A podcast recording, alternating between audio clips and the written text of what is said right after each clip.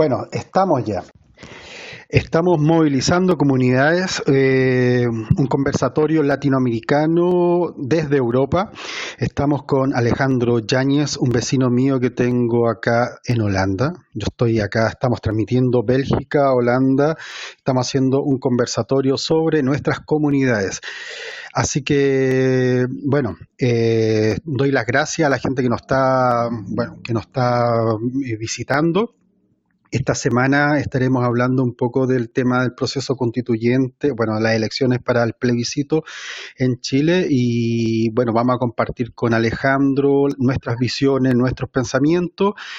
Eh, y nada, eh, te tiro la presentación a ti ahora, Alejandro. ¿Cómo estás, Alejandro? Tantas lunas. Eso, muy bien, muy bien. Acá estamos tratando de hacer algún aporte a todo lo que es el, eh, la, la revolución con plebiscito como primer eh, punto, punto importante.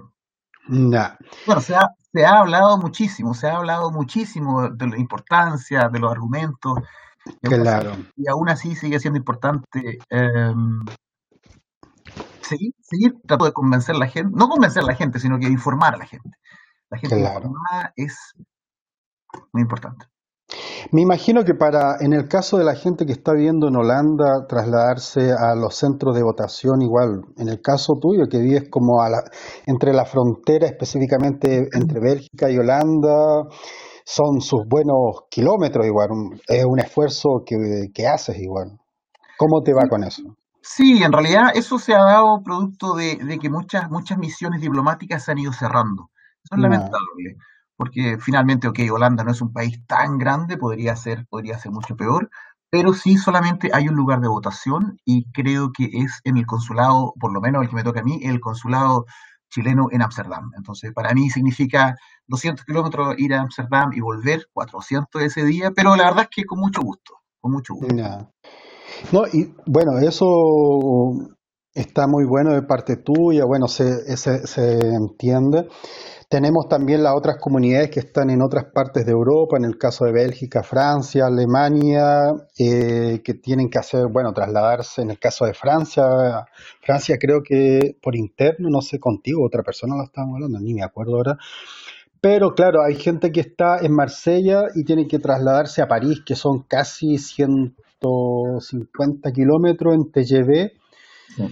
Y claro, es un esfuerzo bastante grande para la, para la familia, la gente, entonces esa es una de las cosas que un poco limita a algunas personas, limita a la comunidad chilena en el extranjero estar, eh, bueno, estar, eh, movilizarse para, para hacer este, este cambio constitucional. Entonces, también estaría, hola, eh, también estaría bueno saber cómo los gobiernos regionales, los gobiernos provinciales, o sea, el, Estado se hace cargo de eso, o sea, porque también estamos como en una debilidad política ahí. Pienso que también estaría bueno hacerle como un llamado al, al gobierno, en este caso chileno, para que abra otras eh, sucursales también sucursales en Holanda, para en el caso específico tuyo, Alejandro, porque quizás hay chilenos que tienen que trasladarse varios kilómetros. Entonces también estaría bueno facilitar un poco. No, exacto. ¿Qué opinas tú? Bueno, eh, hay, hay, hay, varias posibilidades para tratar de solucionar problemas como ese. ¿eh? Por ejemplo, efectivamente se pueden abrir eh, lugares de, votación, pero también, por ejemplo, se pueden implementar cosas como votar a distancia. Claro. Por, correo. Son, posibilidades que se, deberían, se deberían analizar. En, un tiempo tan digitalizado debería ser perfectamente posible. Totalmente, totalmente. Todo el rato.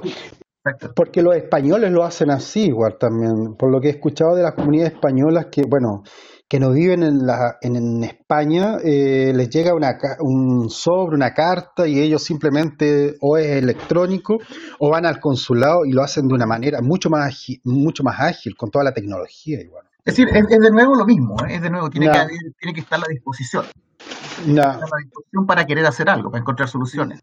Como dice, como dice el, el, viejo dicho, donde hay problemas también hay, hay soluciones. Entonces, ya, pasa, pasa por la disposición, pasa por querer hacerlo. Es decir, yo ya estoy muy contento que, que, se puede participar, Y sí.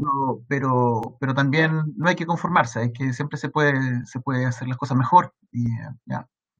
Sí, y está, es verdad lo que dices también. Eh, bueno, siempre se pueden hacer mejor. Eh, esta lucha por el voto de los chilenos en el extranjero que empieza 2010 aproximadamente, que empieza con una organización eh, Violeta Parra, parece, si mal no recuerdo. en España mismo, después se traslada a Berlín, y se siguen haciendo cosas por el derecho al voto de los chilenos en el extranjero, por el, derecho cívico y todo eso. Y eso está bueno, y sobre todo en el proceso político y coyuntural que está, bueno, que está viviendo Chile actualmente, con este cambio constitucional, con el tema de la revuelta del año pasado, con ese, ese pequeño avance que podría... Nos ha cortado, se cortó, bueno, ahí volvimos. Entonces también hay como hay como unos objetivos políticos que cumplir ahí y también un poco movilizar eh, el mismo programa movilizando comunidades tiene ese objetivo también, o sea, eh, como cuestionar ciertas cosas, no quedarse con la, primera impresión eh, de lo que está pasando y hacer un aporte en lo político igual. Eso estaría bueno igual. Y sobre todo distintas comunidades que estamos en Europa igual. Dime. No, es que eso, es justamente el punto que tú dices, es decir, es el, cada persona puede aportar Es decir, eh, eh, eh, entonces es verdad, tiene que ser el, la posibilidad de poder hacer ese aporte, esa opinión que tiene cada persona es muy importante. Tiene, se tienen que crear los espacios para poder, para poder, para poder canalizar esa, esas opiniones. Em, Claro, porque también hay como una dinámica que tenemos con la, lo que es la red, eh, red chilena por los derechos cívicos y políticos que funciona en Europa. Eh, ellos han hecho eh, diversos esfuerzos, diversos esfuerzos por un poco atraer a la comunidad chilena, hacerla tomar conciencia de su, de la necesidad que participen, más allá de que no estén en Chile. Entonces, hay en estos días Radio Universidad de Chile, creo que publicó un artículo relacionado con eso mismo, que nos habla un poco de la radiografía, o sea, la radiografía de la cantidad de chilenos, de las comunidades, un millón ciento y algo que hay, y, pero inscritos reales son casi 60 mil, mm. de un universo de 400 mil que tienen mayoría de edad para votar y todo. Entonces, igual hay una pelea que dar ahí, de tomar conciencia.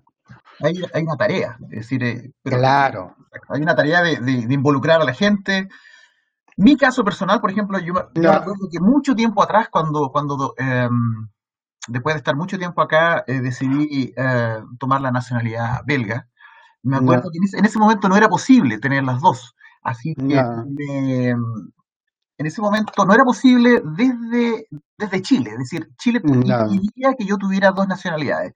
Entonces, eh, yo tuve que, bueno, perdí finalmente la, la, chilena, y luego después de una cantidad de, de años se produjo esta, este, cambio y yo pude recuperar, en cierto sentido, mi root, mi, mi, mis papeles y todo.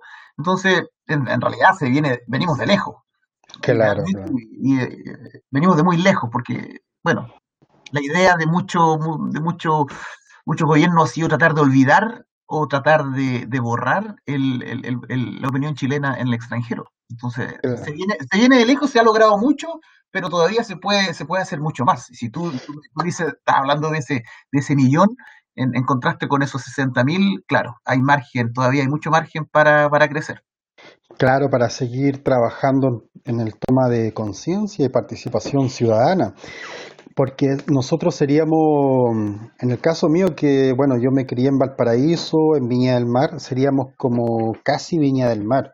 O sea, en los 400.000 sería como todo el centro de Viña del Mar, más los cerros. O sea, sería como un distrito que estaría votando. O sea, somos un tercer distrito, se podría decir.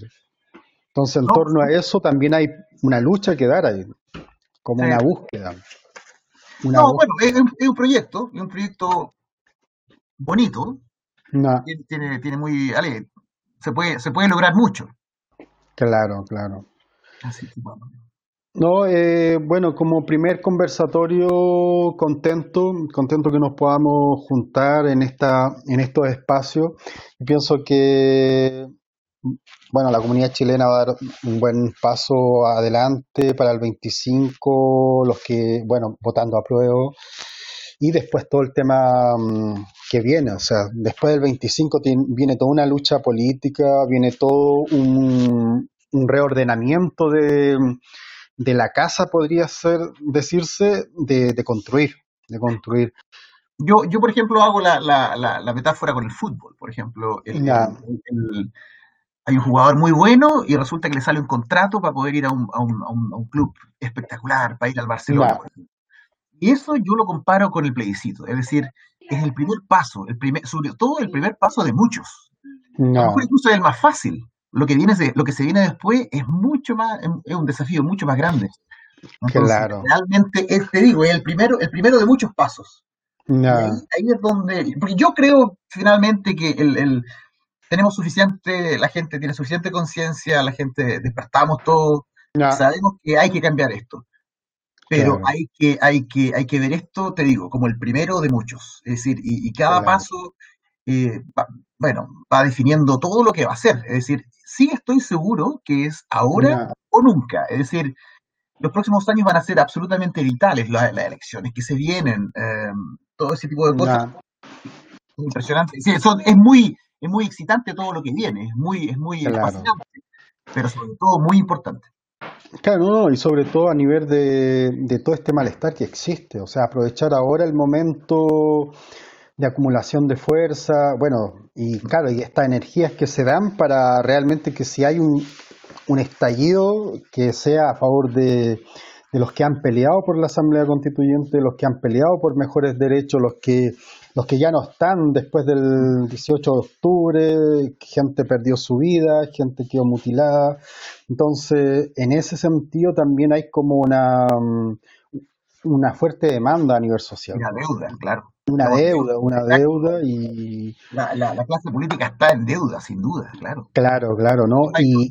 Exacto, no hay que olvidar que hay que olvidar que la revuelta mm, es ok, sobre todo contra el, poder eh, de este, de este tiempo, de este gobierno, pero en realidad todas las, instituciones políticas están con un desprestigio total. Entonces es realmente el desafío es tremendo. Claro. Claro, es como un momento bastante, se podría decir, como refundacional de algo.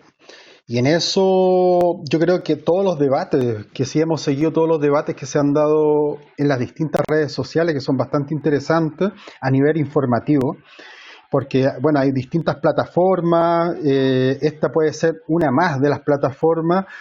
Bueno, lo interesante de, hacer movilizando comunidades, igual, para hacernos un poco de publicidad, es eh, que nosotros estamos viviendo una realidad muy distinta, muy distinta eh, porque vivimos fuera del país, que ese es un elemento. Eh, nos toca ver otras experiencias, en el caso europeo, ya sea la gente, también la gente de Canadá o Inglaterra, tienen otras realidades.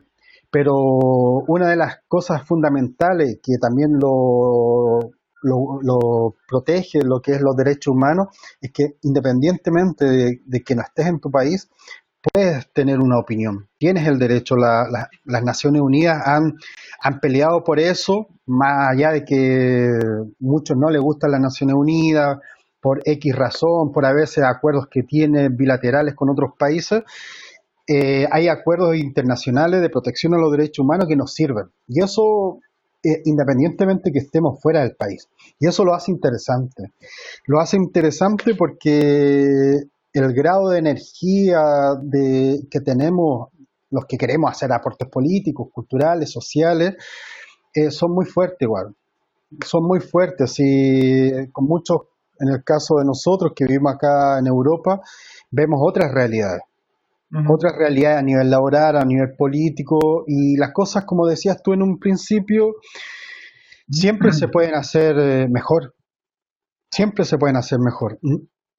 Eh, respetando todo lo que han hecho todo, todos los otros ciudadanos, todas las otras comunidades en, su momento igual. Entonces tenemos como otro margen de discursiva también, eso lo hace como interesante igual. No, exacto, eso, eso tiene que ver todo con aportes.